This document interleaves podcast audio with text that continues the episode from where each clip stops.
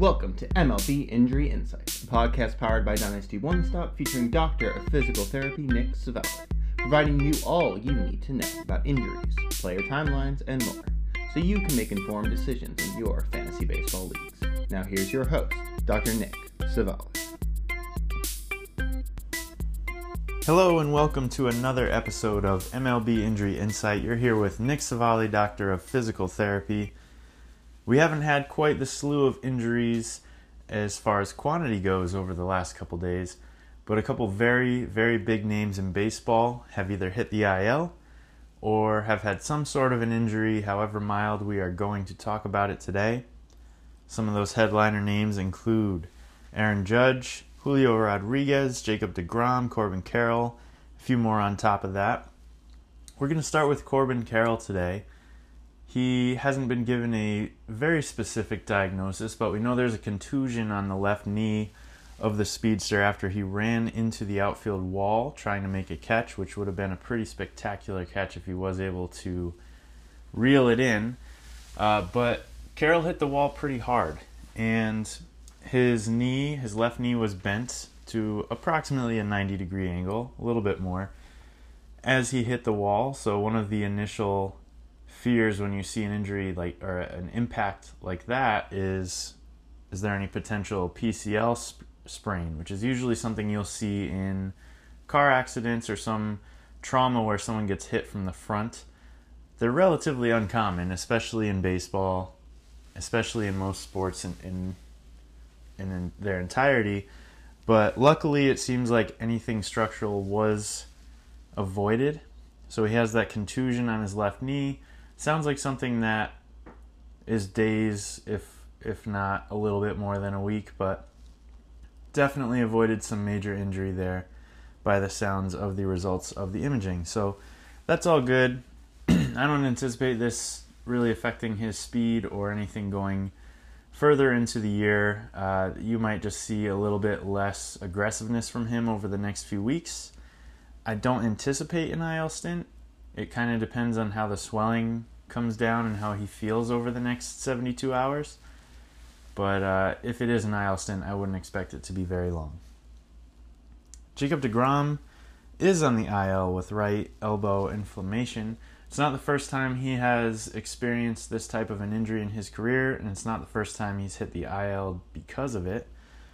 The Rangers are very adamant about the fact that this is precautionary. It's it's nothing that we that all our minds go to the worst case scenario. They're kind of insisting that it's nothing along those lines. They're just making sure that he is 100% in every start that he goes into if there was a way to manage Jacob DeGrom properly, this would be it. So I think if you were to look at a silver lining for this, it sounds like the Texas Rangers are extremely adamant about keeping him healthy, or at least as healthy as possible. He will continue to be a dominant pitcher anytime he's out there. They're doing their best to make sure he will be out there for them in each month month of the season, even if that requires a couple missed starts here and there. So I think they fully anticipate a minimum 15 day stay, potentially a little bit longer, but seems like Jacob DeGrom has avoided anything completely serious, which seems to be the theme of today's episode, if you'll notice over the next few. But it's good news. So he'll make up your IL spot for a few weeks, but should be back and ready to go We've seen it before, so there's no reason to expect anything different than that. Moving on to Aaron Judge. Scared Yankee fans a little bit when they took an MRI on his hip. And the good news is there's no structural damage. The bad news is he's going to miss a few days with a mild strain in, as they described, one of the muscles on the top of his hip, which I'm not even going to begin to start guessing because there's about a dozen in that area. Um, but it sounds like they are hoping that he avoids the IL, which means it probably is just a little grade one strain, something that bothers him during his swing or during a throwing motion. And uh, I wouldn't be surprised if we see him taking batting practice over the next couple days, getting ready to get back in there. Uh, Julio Rodriguez left the game uh, last night on Sunday, uh, Saturday night, after sliding into second and getting what they are describing as tight lower back. He's day to day, probably lower back spasms. Uh, the muscles may have seized up a little bit as he went into his head first slide. That can there can be a number of reasons for that: dehydration, fatigue, uh, a bunch of things that it's not really a long term issue. It's probably just a short term weird moment, weird slide. It did, the slide did not look weird. It looked pretty smooth, so it could have just been a little muscle cramping or, or spasming that they wanted to make sure they took care of. So, much like Judge, expect him to start taking some throws and batting practice over the next few days. He might not miss much time at all. Pete Fairbanks has been. He, apparently, this bothered him last fall and I missed it, but he's been diagnosed with Raynaud's syndrome. We talked about this with Brandon Woodruff last year. Um, it sounds very scary because you, you lose a bit of the feeling in your fingertips. It is not a neurological injury like uh, an impingement that is causing nerve to uh, create some numbness down the, the length of the nerve pathway. This is more circulation based it's probably something he's been dealing with his whole life. Same with Brandon Woodruff. And basically, when he gets cold, his body tends to prioritize the torso with all the organs. So the fingertips, the ears, the nose, probably the toes get a little cold and a little numb.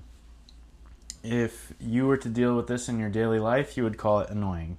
So I don't think this is something you need to think about his long term dynasty value and and downgrade him or try to trade him. This is something that he might have to miss a couple days here and there. Um, if they have a series where they're really far up north and they know it's going to be cold, maybe they don't use him as much, but that's about the extent of how this relates to fantasy baseball. As far as pitchers go and as far as relievers go, you really take as much of a chance of someone else missing a day or two.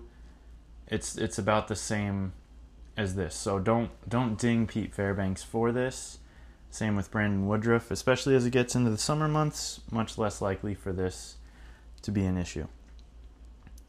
All right, Tyler Mahle is the only one that on this list that is really uh, a little bit more negative.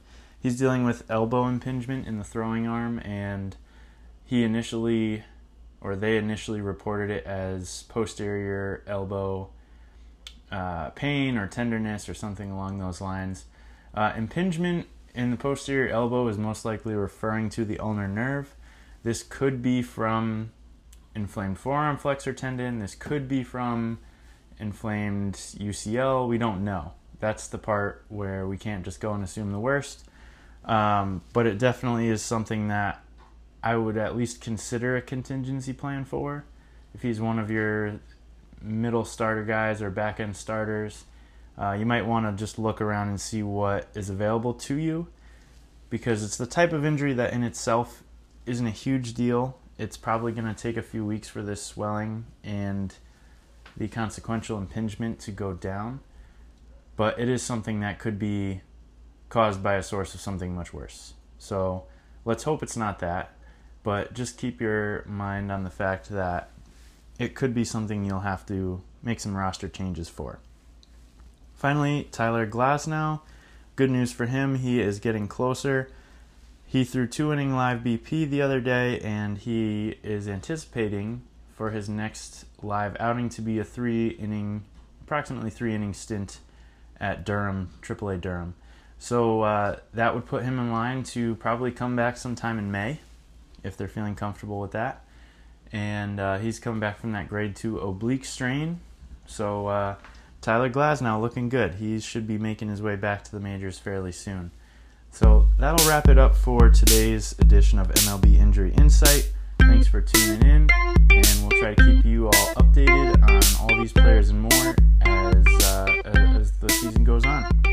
thanks for listening. Have a good day.